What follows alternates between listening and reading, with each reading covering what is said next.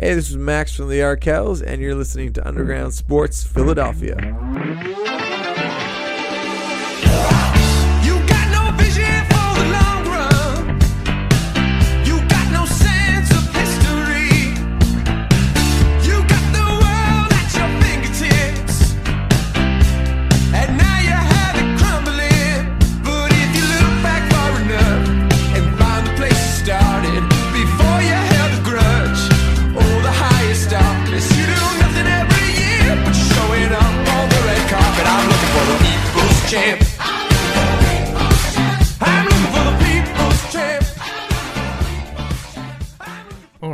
Going on, everybody? We are live with Underground Sports Philadelphia, episode number 204.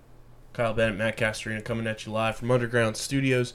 As always, show brought to you by Main Auto LLC, Ducharme's Pro Foot, Security 21, Wainwright Bernhardt Funeral Home, Paul J. Gillespie Incorporated, Bob Novig Automall, Mark Ronchetti CPA LLC, and the Dental Wellness Center of Vineland, and of course, powered by our friends at Design Tree.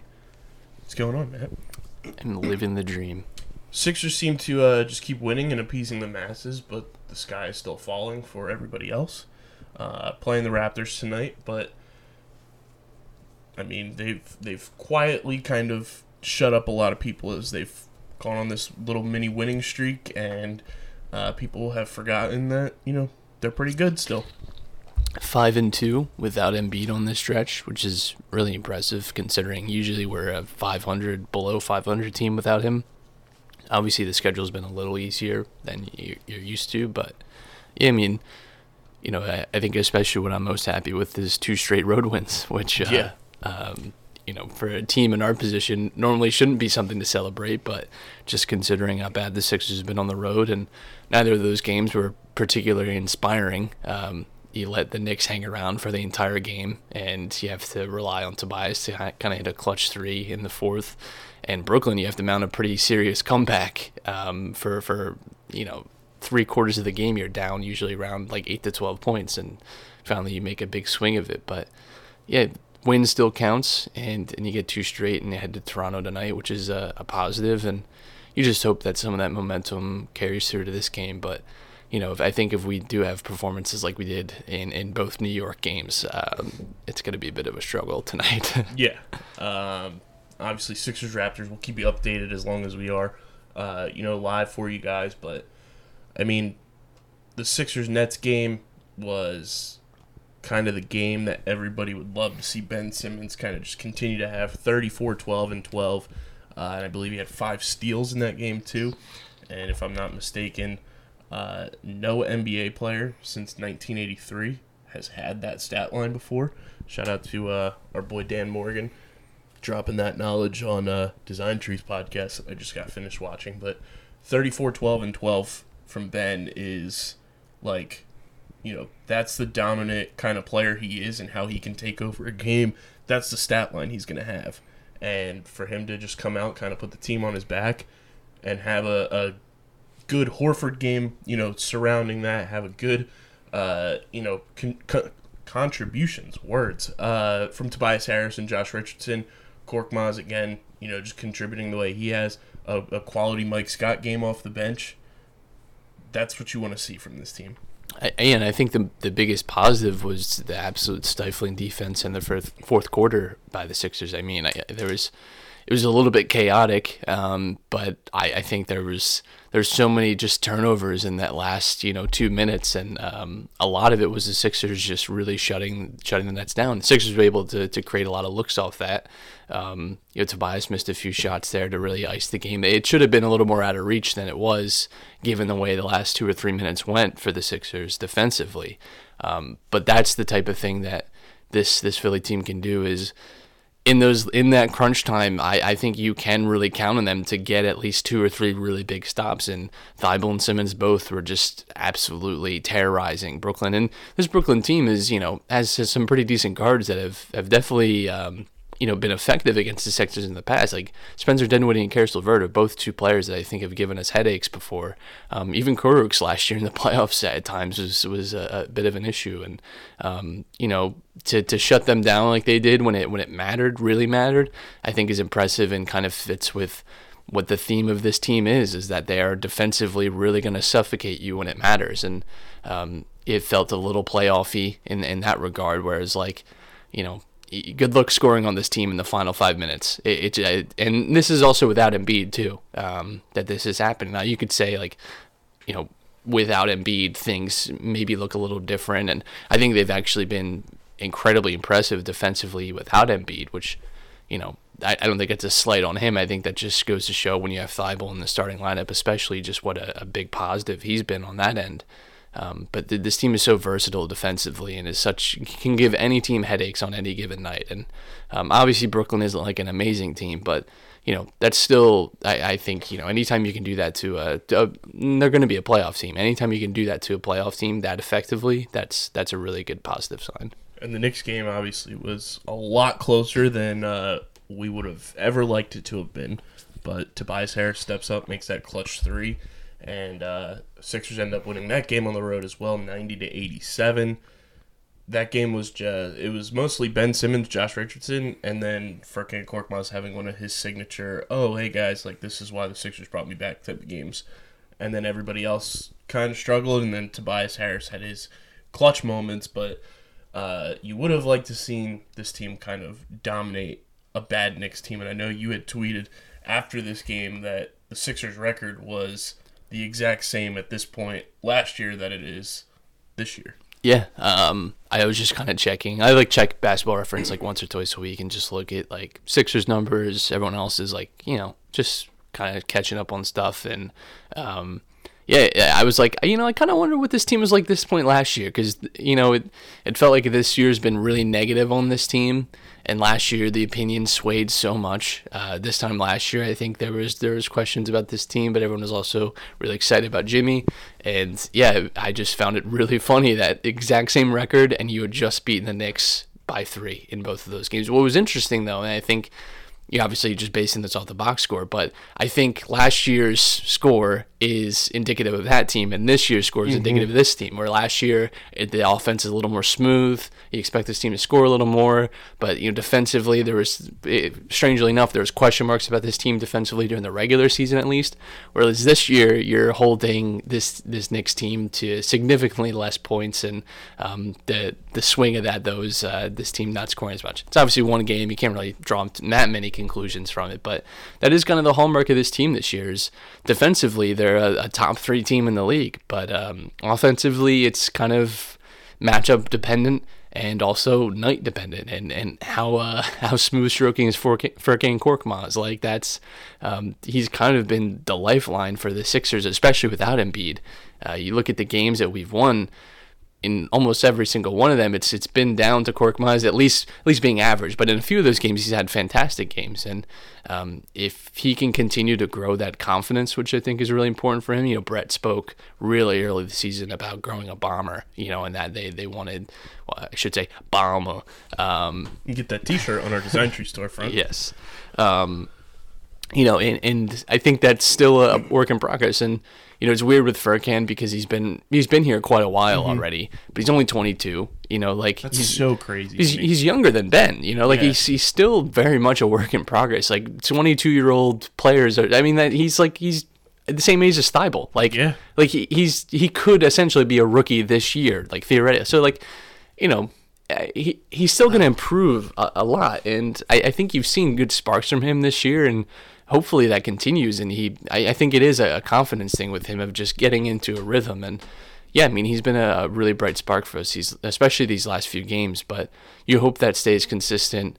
Um, and because I, I think it's crazy to say, but Korkmaz is going to be like a, a pretty pretty crucial part to all of this working. I think just because you know he even hit a few, shoots, few shots against Brooklyn late in the game where it's like you know no one else on the team really is going to like usually make or take those shots. You know, like Yeah. Josh Richardson isn't really like a pull up guy like that.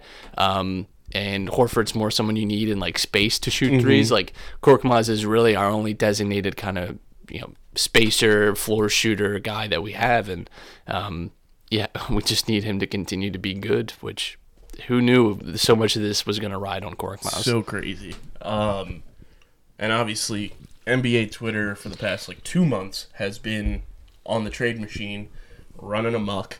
Um, but John Johnson from KYW News and WIP, he is a Sixers insider, has a lot of really good information about the Sixers. Um, tweeted today at about 12:40 per NBA source. Sixers are currently focusing on Bogdan Bogdanovich and Robert Covington as potential deadline acquisitions. Source says Sixers have been in, been firm on who slash what is and is not available in return.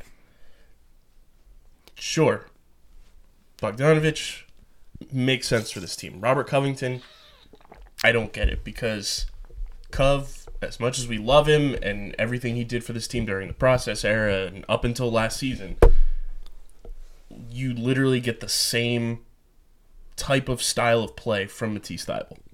Yeah, you know, Covington's obviously going to have experience over him, and I think you'd probably. Not, I don't even know if you could really say he's the better shooter right now. Like Covington's kind of quietly had a. He's always been a kind of a streaky shooter, but this year hasn't been great for him. You could also say it's because he's in Minnesota and like the place just sucks. It's just a, a talent suck. Um, I'm not. I'm not wild about trading for either. Then like Bogdanovich in theory is a good fit, but he's also a restricted free agent. Um, now the Sixers are clearly going to be paying the luxury tax, but if you trade for Bogdanovich, you're going to have to lock him down because there's no way you give up assets and not re-sign him.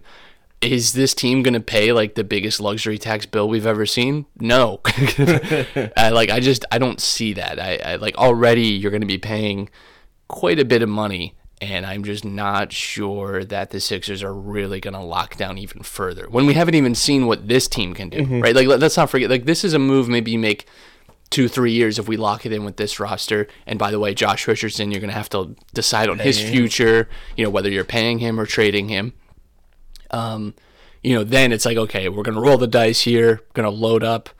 You know, like this is the it's really not the first iteration of this team really. Like it's like the second or third phase of the first iteration. Like this is the first time this core is going to be a playoff contender altogether. And i just don't know that splitting it up again is the right option. Um, and i think if you're talking organizationally especially you know when people talk about al horford and stuff and um, i'm not sure the best sign for a team and an organization that typically has not made good runs at free agents is four months later, you know, after you sign someone to essentially a max deal, trading them. Um, that's typically not well received by agents of, of players and is not going to really get you a lot of goodwill in this league. So I just, uh, I don't see it happening. And I, I think it's weird too because the Sixers team, if you look at like the big moves that have been made in the last few years, th- there's never been rumors before then. Like I, I was thinking, like Jimmy Butler, we, we just woke up. It, it- we were recording actually. I, I remember Yeah, when we were live. It was it was just a regular Saturday afternoon, and all of a sudden we have Jimmy Butler. Like there was there was really not much to that story. There's a few links like here and there, but there really wasn't much to it. It Um, was all Houston Rockets and their five first round picks. you even even go back to this summer and um, you know the the the, the Jimmy situation like was really kept under wraps. Al Horford himself was kept really under wraps. No one no one had really a sniff of that. Um, so yeah, J- JJ leaving like all these like the Sixers typically aren't a team that have these kind of leaks, which and these like sources and stuff, and you always have to consider why teams might be doing that. Sixers could also be trying to play up the value of some of their fringe guys, um, someone like Jonah Bolden. Hell, I, I know it's not going to make anyone happy, but someone even like Thybulle, like I don't think it's necessarily like a coincidence that some of these rumors come out when he's had such an amazing last week and a half, and it's like, hey, this is a really great rookie that just got you know uh, chosen for the, the the Rising Stars Challenge. Like he's great defensively. He's on a great contract. Anyone interested? Like I don't really want a future without Thybulle, but you know I, I think the Sixers could you- you'd be dumb to at least not listen to what people may be interested I in also giving think it, you know it's social media and everything, but you know you're also kind of told by the team what to put out there, and the the Blue Coats have been featuring a lot of Zhaire Smith, and the Sixers account has either been retweeting the videos, sending eye emojis, like sure, you can say that that's like, you know, tinfoil hat or whatever, but it is something to look at because they are featuring Zhaire a lot more, um, you know, just highlights wise from the Bluecoats on social media. Yeah, I, I think with Zhaire, the, the one issue is that his value is so low. Um, it, we kind of talked about this with like Rhys Hoskins. It's like you know the time to trade Zhaire would have been last year, right? Well, not even last year because he was going through his his whole injury crisis, his health crisis, really. Um, but yeah, you know Zhaire's value is at such a low spot that I think you'd be losing no matter what you get for him. Like no one's going to give you adequate value even close to what Zhaire could be. And by the way, Zhaire's 20 years old. Like, you know, I, I, I am very comfortable with letting him just grow and develop and, you know, get back into a rhythm. Um, I would have liked to seen him already kind of be back with the Sixers at this point in the season, you know, but who knows? You know, uh, you know player development isn't always uh, super linear, as Korkmaz wet. Rains a three. Um, you you know, also have Shake Milton minutes going on right now. There's that's a name I haven't heard in some time. Um, yeah, we kind of forgot that Shake Milton was supposed to be our like second point guard this Give year. four year contract, no big deal. Yeah. Um, so yeah, with with Zhaire, I just feel like his value is at such a low point that I, I don't think it's worth moving him. I don't think you're getting anything of, of value back unless they really don't believe in his future, which I, I don't get. I, I still see him as someone that can develop into something really special. I think the only real quote unquote concern you would have would be is if you keep Matisse, which we all hope we do because he's been fantastic for this team. That Matisse and Zhaire are kind of similar in what they bring to the table, and you already see Matisse is kind of NBA ready, and then you're just waiting on a, a Zhaire Smith. So that would kind of be the only thing I would see. The, the counter to that was though is like you can't look at the Celtics, right? Like mm-hmm. you, we and myself included in this thought, you know, well they had like they drafted like four wings and they all had a bunch of guys that were kind of switchy and defensive, and it's like I don't know what they're gonna do with this team. And this team and the Celtics, it turns out they all developed well and they're all really good. You know, just because they fit a, a similar type mold doesn't necessarily mean, oh, okay, like you know, what's their effectiveness? Like, if anything, the Sixers could really use more bodies on the bench. If, if anything, this season has shown us it would be great if we could have someone really develop and be a star off the bench. And, you know, I, I think guys like Zhaire and Matisse are the exact, like, archetype of kind of role players or six men that you want in this league now. Like you want big switchable guys that are super athletic that can be really destructive on defense and you know you, you like people can't get enough of these guys. Like these, those are the types of players that, if they reach the kind of potential we hope they do, that we want at trade deadlines. You know, that that we want, a, you know, hopefully get bought out. You know, because they're on a bad team and we can pick them up for a player fund. Like those, those are the types of guys that you want, and you have both of them in your development stranglehold right now, and can kind of do what you want with them. So I think, for me, it makes sense to kind of incubate Zhaire longer and just see how he progresses. And yeah, you have a bird in hand and two in the bush right now. So why why get rid of either? I think. I think the only trade piece, or you know, rumored trade piece that has come up for the Sixers that I've truly been like, damn, I would love him on this team is who we talked about a couple weeks ago, Luke Kennard. He's young. He's under contract through 2021. Obviously, you'd have to end up paying him as well, but he's the type of player that I think fits this team perfectly.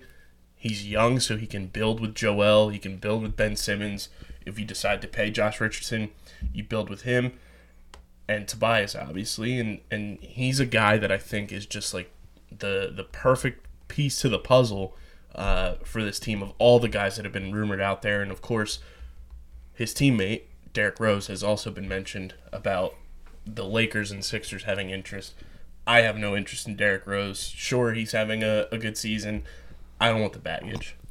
I also like he's he's an injury risk. It's like we've all forgotten, we've all been brain wiped that Derrick Rose is one of the most injury plagued players of this decade. Like he he's he's 31 years old. He's had multiple knee surgeries. Like this is the longest we've seen him go without injuries. And even then this season he struggled. At, like mm-hmm. he's not he's not a good three point shooter by the way either. And that's what this team needs. We need someone who can create shots for themselves. And Derrick Rose is great at getting the lane. We don't need another guy like that. He's just smaller Ben Simmons at this Pretty point. much. Like hey, I'm sorry, but Derrick Rose is not the answer for me. And he's also at an inflated value right now, where you're going to be paying more than actually what he's worth. And he's signed to a long term deal. Like, it, it, there's no way that it makes sense to me on a basketball level to get Derrick Rose, and then on a personal level, I hate Derrick Rose. I don't care for him as a human being. I don't really want him on the Sixers, whatever. Um, Luke Kennard, I think, is an interesting piece, but it, so much of that I think is dependent on Detroit and how they value him and how they value the rest of their season, right? Like if they're willing to kind of part ways with guys just to you know really get assets. You know, you already seen Blake Griffin uh, getting shut down for the year, like what what are they what are they really going for? You know, and I think some of that hinges on Drummond's future, and again also Derrick Rose if he is traded, hopefully to somewhere else. Um, you know, I, I think then you might see a little more of a fire sale with Detroit, but yeah, I think Luke Kennard would be an ideal fit because you're not giving up a ton. He's not going to cost you a ton of money like someone like Bogdanovich is gonna is gonna cost you. Um, uh, and I, I think that's probably a better route for the Sixers. But I still think you, you kind of even wait just see who gets bought out. Like why not? I, I think you know this team obviously needs, I think, an extra piece. I'm not denying that, but this team also doesn't have a ton of assets to just be handing out. You know, they have some good second round picks that they could, you know, maybe really uh, sweeten the deal and, and just get someone like Detroit on, the line or someone like Charlotte, even like one of some of these teams that are just kind of really hovering. Um, but you know, like I, I don't think you also need to like be super aggressive buyers at this deadline. I really don't. And again, that's not me saying that, you know, we don't need help, but I, I don't think you need to be really going all in right now to get someone today. Like, I, I think you can be patient if you're the Sixers um, and, and kind of wait on it. And I, I- don't think you're going to lose out on much. Sixers currently up 29 to 16 on the Raptors. Uh, great to see that. Apparently, Josh Richardson will not be back. He picked up some kind of injury, Oh, sensational. hamstring strain, which is like his. The injury. That's good. Oh boy, no wonder we're seeing Shake Milton. um, so yeah, we'll keep you updated on the Sixers uh, as the game goes on. But Eagles wise, not much news has come out uh, other than Graham Harrell is going back to USC, but Andy Reid's in the Super Bowl, and uh, Donovan McNabb was on the Untold Story series on Bleacher Report's uh, Gridiron section of their uh, their website, and talked about how. Uh, his relationship with T.O. is still fractured to this day. Um, he just keeps it pushing. If he sees him in public, throws up a peace sign. And uh, just a couple hours ago, T.O. quote tweeted the Bleacher Report tweet and said, Oh shit, I can't wait to tell my story. I'm bringing popcorn, doing sit ups, and gonna eat a couple cans of, quote, chunky soup. This guy is a joke talking about I broke up the Eagles and added the Eagles. Uh, did you tell him that you vouched for the Eagles to pay Westbrook, Westbrook, but not me? It's on. Oh man, it's like two. It's like your. It's like two of your uncles just going at it on Thanksgiving. like people have left already. Like people have gone home and they're just sitting there going like, at ang- it. angry across the corners. You're like, oh man. And of all, of course, it's it's those two going at it during you know the first week leading up to Andy Reid's first Super Bowl in 15 years with those guys. yeah, I mean, it's just um, who cares? Like honestly, who cares at this point? Like it's like that's that's just so Such far old in news now. so far in the past. It's not even like that amazing of a story. Like, you know, I'll be honest, like the Terrell Owens doing sit ups in his parking lot should be like more of a, a story and more of like a meme than it is. Um, but it's not, and it hasn't been relevant for a really long time. And it's just, it, all of it is just weird. Like, I, honestly, Terrell Owens, like, he's been on this weird spiral the past few years. Like, with, you know, he had like the Arena Football League stints and stuff and all this. Like, uh, I, I just don't care. like I just and I don't really care about Donovan McNabb's opinion either. I don't really care what he has to say. Um, and I don't think Eagles fans care like they, they used to, especially because of the his attitude towards the fan base, you know, post retirement. And you know, you don't want to say like, oh, like it's completely vindictive of him, you know, because I think he has a right to feel aggrieved in some way. But at the same time, like you know, if there's one thing that the Philly fan base doesn't like is is people who don't endear themselves to the fans, and I feel like McNabb, at least in his post career, has not done that. Um, so yeah, I, I don't I don't know I don't really care. Very interesting stuff. Um, but Andy Reid going to be coaching in the Super Bowl for the first time in 15 years. Obviously, the the question floating around is, "quote Are you rooting for Andy Reid?" Absolutely. Why would you not? Like he's you can't you know as the Baseball Hall of Fame stuff has come out and everybody talks about how the Hall of Fames are museums and stuff like that. You can't tell the story of the NFL for the past you know two decades without talking about Andy Reid. And if he gets a Super Bowl, it just adds to his legacy and what he was able to do to really take over the NFL for damn near 25 years. And you look at all the former Eagles on the Chiefs roster as well. You got LeSean McCoy. Who wouldn't love to see Shady get a ring? Sure, it's not here, but you want to see your team's all-time leading rusher get that accolade in his career. Um, you know, Stefan Wisniewski, another former Eagle on that roster, could get his second ring. Um, there's there's a ton of Eagles connections in this Super Bowl, and I mean, it's it's going to be a great Super Bowl regardless between the Chiefs and 49ers. But of course, you want to see Andy Reid finally get over you know the top of the mountain and and get that Super Bowl that he's been waiting for since he was you know a, a Green Bay Packers assistant, and for him to get it you know towards the what we think is the end of his career. I, I would love to see Andy finally, you know, get that accomplishment and, and put that ring on his finger. Yeah, I think uh, I'm mostly pro Chiefs in the Super Bowl. It's int- it's a it's a fun, it's going to be a fun Super Mm-hmm. Bowl, uh, which is great. We didn't get the uh, the worst, which would have been a Tennessee like Green Bay. so that would have been uh, terrible The to Matt watch. LaFleur revenge game. Yeah, that would have been uh, brutal on the eyes. Hopefully, nothing can be worse than last year's Super Bowl. I don't think Yeah. in terms of like overall entertainment. That was, I think, the worst Super Bowl I've ever seen in my life. I was I would have rather watched paint dry. Yeah. Because it was that dull. I actually can't remember like in my conscious memory of a worse Super Bowl than last year. Just in not only in terms of who won, but the game itself sucked. There's there's nothing Mm-hmm. like. I hate the Patriots, but them coming against the Fa- coming back against the Falcons was uh, like invigorating. It was like amazing. It was an amazing game to watch. It was an amazing experience, right? So even even though I don't like them, there's still a great game. Like last year was just absolutely terrible. That was, that was such a so as long as it's not, and I think it will be a great game. Um, you know, th- this time around, as long as it's not like last year where it's like, wow, this sucks. I, I, I can't think of a single bad Super Bowl, at least in the past decade. Like, I I mean, think the worst might have been just because it was just an absolute blowout was when the Seahawks beat Peyton Manning. yeah, that was rough. That was definitely It a rough tough one. seeing Peyton kind of just like, Eh, and then he ended as a Dolphins guy, I didn't I didn't care too much. Should have came to Miami. Um, Maybe his shoulder would have held up better in warmer weather.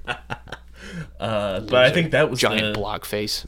that was the worst one because it was just over before it even started. Yeah. The Seahawks like just dominated that game. But Well, yeah, it kind of blocked that one in my memory. That was in New Jersey too. yeah, that was at the Giants Stadium. I used to get really incensed that they kept marketing that as New, York, York. and it's like Jesus No, Christ, it is New Jersey. It's not even like bordering New York. It is in New Jersey. Yeah. You have to drive another time. half hour to get to New York. It is not New York. Stop saying it's New York. I hate that. It's so bad. I hate it so much. That's why the Buffalo Bills are the only team in New York that play in the I NFL. res- I respect them. Phillies though, they uh they signed some no names. Well, not no names. Drew Storen. No. They uh they signed Bud Norris. You're not getting to the uh, biggest name. Francisco Liriano. Yes. Uh, God, this is great. This is the this is our number one ace that we've been looking for, right? This is twenty. This is 2011, right? Oh man. Liriano's still throwing. No. Oh, oh, he's he's old now. Little Pretty bro- pretty broken down. Oh. Oh. That's. kind of a bullpen pitcher the past couple years. I mean, Phillies also signed Neil Walker too. I loved how Oh. you know, I can remember sitting in Citizens Bank Park last year, and the the fans are really just clamoring for for signing like Neil Walker. that was the name being chanted out. Shout out to Alex Carr. Uh, tweeted out earlier today. The Phillies have signed the current members of the 2013 Pirates, who were a playoff team. Uh, Andrew McCutchen, who we are thrilled with. Josh Harrison, who is a non-roster invitee but got a you know invite to spring training and everything. Neil Walker, Francisco Liriano. Other 2013 Pirates that the Phillies could have signed or did have. Gerrit Cole, AJ Burnett, Charlie Morton, Jeanmar Gomez. Shout out to that one year. He was our closer. Uh, Jared Hughes. Bug Eye. JT Realmuto's best friend. And Marlon Byrd. What do you, you know, what do you what do you want, huh? what do you want answers? Because we don't have them.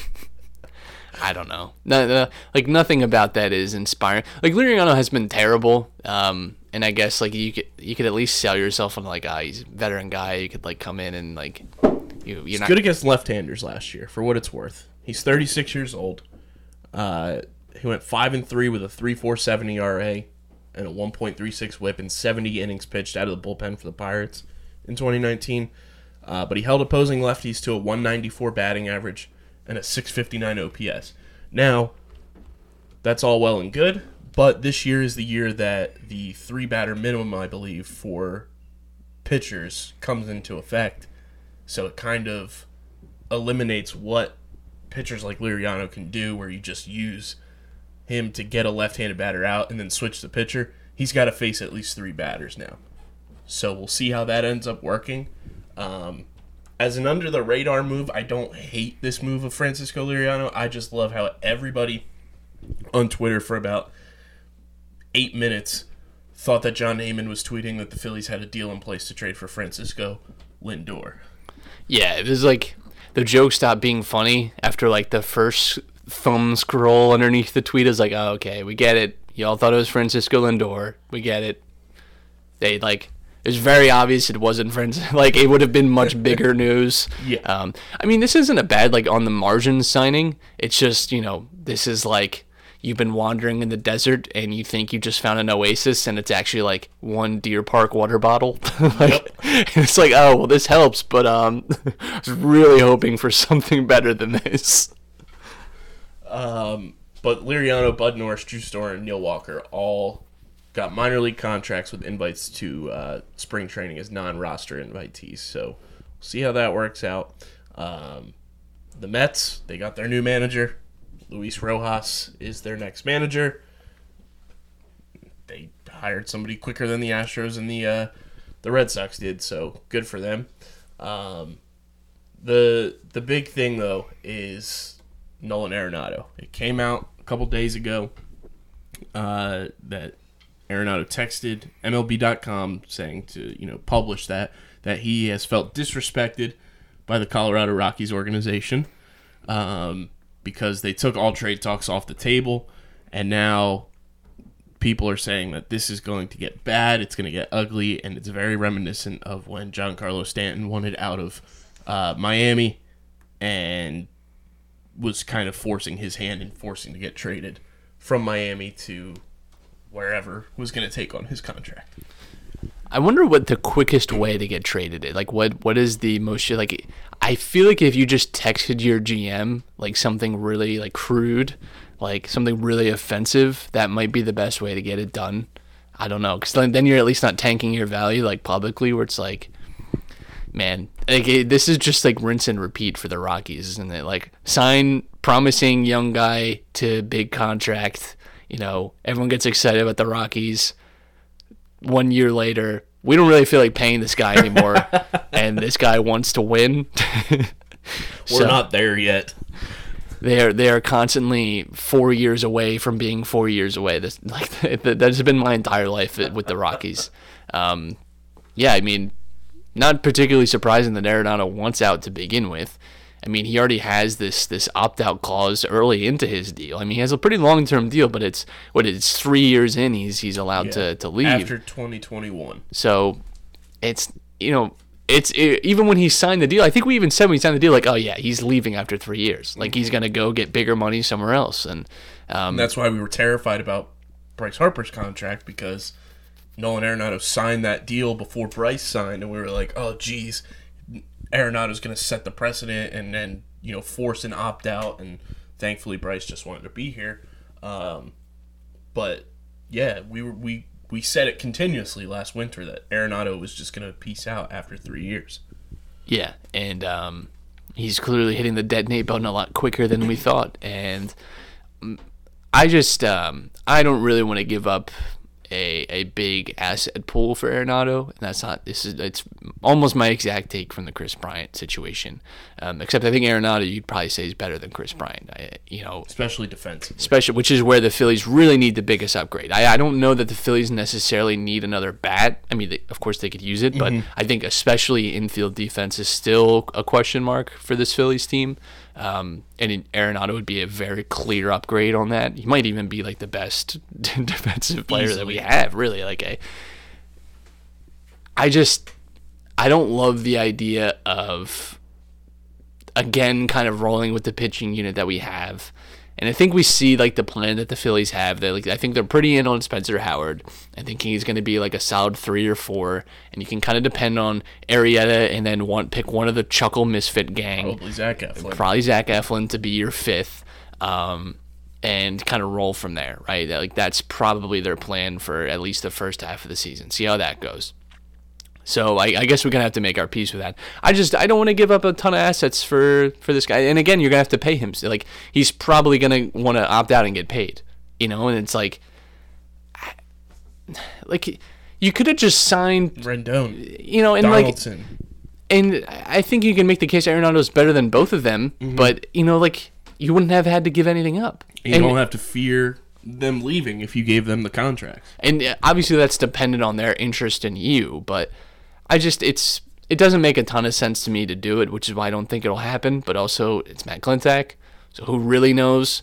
Um, I just uh, I I would not like I'd be thrilled about having Arenado on this team. I would not be thrilled about giving up assets for something that I don't think really moves the needle a ton for the Phillies. Frankly, I, I think what we need is very clearly pitching, and yeah, Arenado would be a very great upgrade that we could get, and um, I'd be happy to have him here. But I just I, I don't I don't I wouldn't love the move. I, I wouldn't. It's not like JT Realmuto where it's like okay, like you know I, I wasn't wild about the assets we gave up then, but it's like okay, you're upgrading a catcher. Mm-hmm. It's not an easy thing to do. We needed an upgrade on And catcher. realistically, you only gave up one prospect Yeah. that was like supposed to be part of this future. Yeah. So it's like, okay, make your peace with it. But now you've kind of, you know, there's two guys going forward that we all really want to see, and that's Spencer Howard and Alec Bohm.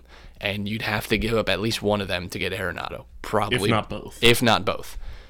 Like, that, that just kind of sucks. and especially for a team that is kind of starved for these young guys on the fringes, like making their, like, we, we don't really have anyone. It's not like, you know, we have like a deep uh, farm system right now. It's like, all right, you know, make our peace with it. Especially with on. guys that are MLB ready. Yes, Like which the guys Phillies the- need. They need on the margins guys that you could reasonably expect in July to to make a step up, and we, you don't really have that right The guys now. that the Phillies have are, you know, 18, 19 or even younger and in single A or, you know, Gulf Coast League that are down the line going to p- be potential, you know, at that point, but they're not there yet. Um, but speaking of Spencer Howard and Alec Bohm, uh, Baseball America's top 100 prospects got released. Spencer Howard clocks in at number 27. Alec Bohm, 28. That's hot. Howard being ranked over Bohm, that's very exciting. Um, just kind of tells you how good both of them really are viewed in the you know national perspective, um, with it being from Baseball America, and that should make you want to just see both of them play for this team. I think both of them are very determined to break camp with the Phillies and, and force their hand, kind of like Scott Kingery did a couple years ago, to say, hey, like, we're not going anywhere, so you might as well, you know, pony up and, and put us on this roster. Hey, if they sign a Kingery deal, Oh, man. okay, throw that Load at 'em. up. You know, um, yeah. I mean, that's it's always good, especially when you see like national recognition for because you know every fan base overrates their prospects, and this is across any sport. Always overrates and and over evaluates you know their their own talent and thinks they're better than they actually are. But yeah, being being in that list is good, and um, what's weird is like typically too the Phillies' best prospects haven't been number one guys. Like you look along the line, and um, there's I don't think we've ever really had a player that's like this guy like right from the gate. This guy's gonna be like a top five prospect, top ten. Like everyone can't get the, the name out of their mouth. I was kind of younger for for like Utley and Jimmy Rollins when they came through, so I don't really remember that well how hyped they were, and it was a different only- kind of era as well. I think the only one was six, though. Yeah, and, and even then, we don't really know what he's going to be. And I feel like Sixers hype is a little more Philly based. Like, I don't know Mm-hmm. nationally if he was someone that, like, obviously people definitely rated Saw him the- highly, yeah. but he wasn't someone that, like, oh my God, like, Right. th- when this guy hits the league, what, like, watch out. It was Like, mostly us just finding as many, you know, cell phone videos of Sixto pitching Yeah. in single A and being like, holy hell, look at this guy's movement on his pitches. And um, that's really the only other prospect outside of, like you said, back in the day with Utley, Howard, Rollins, uh, Cole Hamels, and then I don't even know if Aaron Nola was rated that high. So No. Well, that's the thing is like you know, like even Rhys, right, was someone that wasn't really even on our own Right, eyes someone highly pick. rated, um, and made a, a great breakthrough. And so even then, you know, you can't always look at these rankings and think, oh, that's great. You know, obviously it's great to see them getting that attention and recognition, but guys can come out of nowhere. Mm-hmm. Like they, you know, there could be a name. This, th- I don't think that. Spencer Howard and Alec Bohm were this highly on our radar this time last year. We certainly knew these guys' names were like, okay, people to look out for. But the, it's not like now where it's like we want them starting, Right. You know, like and this time next year there could be another name. Next year after that, another name. You know, so you know, take it with a grain of salt as well with the the rankings that it's ultimately kind of arbitrary and it doesn't necessarily mean they're going to be the 27th or 28th like they could be the third or fourth which would be amazing or they could be like the 60th and the, the mm-hmm. 120th you know like it's all really nebulous when you're still a prospect trying to make your breakthrough and especially when you haven't seen him play in the majors at all. Like you have no clue what these guys are actually going to look like. Yeah, I mean, I don't even think either of them played. I mean, I definitely know Spencer Howard didn't, and, and Alec Bohm didn't really play at AAA either last year. Neither of them cracked Double A. So like, they're playing. I mean, Spencer Howard dominating the way he did at Double A is a great sign because you know the Phillies Double A facility uh, in Reading is a quote unquote home run derby park. Um, and then you want to see what Alec Bohm can just do defensively, but if both of these guys can really just force the Phillies to say, okay, we got to pony up and, and put them on this 40 man roster, that's a huge bonus for this team. And sure, it depletes your quote unquote farm system more, but that just means you graduated two of your best prospects to be part of this team that you are, are putting together to win a championship. That's why you signed Bryce Harper. That's why you traded for JT Realmuto. That's why you brought in Andrew McCutchen. That's why you brought in Zack Wheeler and Didi Gregorius. Like, you are trying to win a championship, and if this team wants to get better, you need the best possible players at every single position. And, you know, I would love to see both of those guys just really have dominant springs and just be like, yeah, we're staying. Like, we're part of this core now.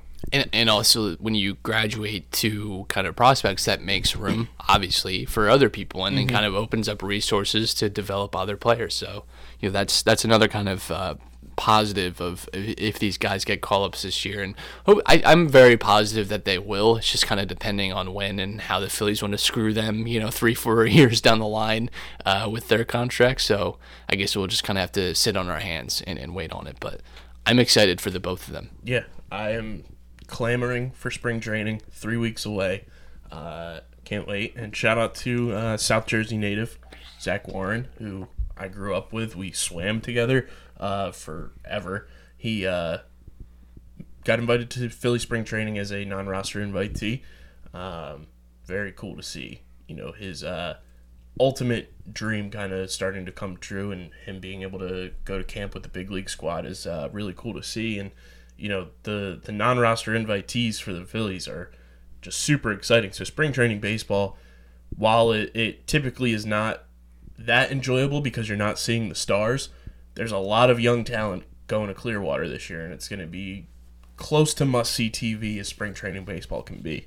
Yeah, spring training the last few years has been exciting. Last year was more exciting at the tail end because of, of Bryce and everything, but um, I think there's always been a little pause. Like you had the, the Rhys excitement, you know, and, and kind of that younger Phillies team was like, oh, these guys could really break out this year and be something T special. comes in. Yeah, you've you've each each spring you've kind of had some storyline going for you, and yeah, maybe this year it's kind of these younger fringe guys that uh, everyone's gonna look out for, which is really exciting. Um, and yeah, it, it- kind of creeping up on it. I was talking with some of that work today. Like it's already like late January. Yeah. You know, we're already getting close to spring, which is nice. It's very exciting. Let this cold weather uh, get the hell out of here.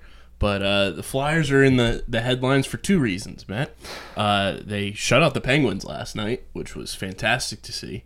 Um, and somebody is trying to press charges against Gritty. two very different ends of the spectrum here. Um, yeah, the gritty thing is weird. I and at first I thought it was a bit. I was like, oh, like this is like some kind of weird, uh, I don't know, viral thing where it's like, oh, Gritty assaulted a, a child. But then I like looked, at it, I was like, oh, like someone's actually like pressing charges against our mascot. That's uncomfortable. I don't know what to even think. It's all weird. It's so weird. Uh, Charlie O'Connor from The Athletic probably had the best tweet to sum that up.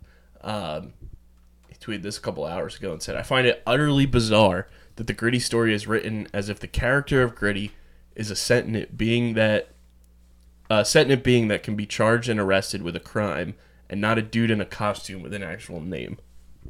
I'm not sure what point he's trying to make here. Gritty is gritty. There's no. I'm at this point convinced there might not actually be someone in a costume. Uh, but if you haven't seen the story, apparently uh, a Flyers fan uh, at Wells Fargo Center one night in November got to meet Gritty, and Gritty allegedly uh, punched his son in the back of the head. Where the Flyers have come out and said there's no evidence of this happening. Um, they the the fan and the the dad posted the picture as their Facebook profile picture like days after the event. Um, just very bizarre stuff. I don't.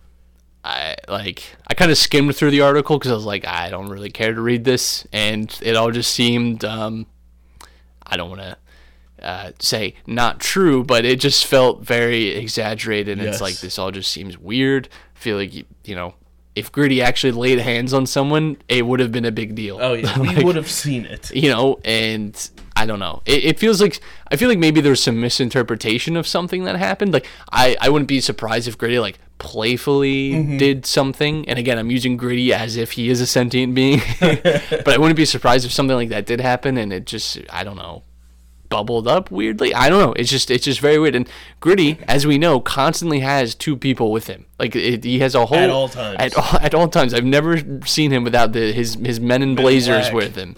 Um, so like yeah, the, like there's eyes on him constantly. Like whenever Gritty is anywhere, he's gonna be mobbed and flocked by like dozens, if not hundreds, of people. So like I I, I don't know. I, I feel like someone would have seen this and someone you know a- anything like this now would have been recorded. There's cameras everywhere.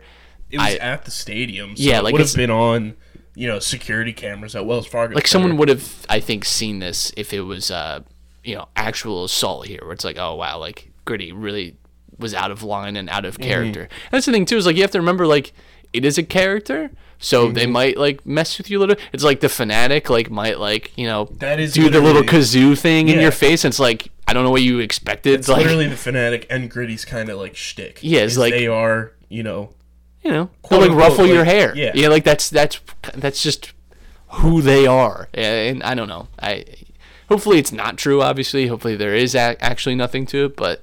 Who honestly, man, I really thought it was a bit. I really thought when the, the alert popped up on my whistle, I was like, "Oh, what am I about to watch?" It's like, "Oh no, this is actually a real accusation." But uh, the Flyers did shut out the Penguins last night. Uh, Justin Braun, Jake Voracek, and James Van Riemsdyk all with the goals. 3 nothing, big time win um, over the Penguins. And Penguins just stink, as we all know.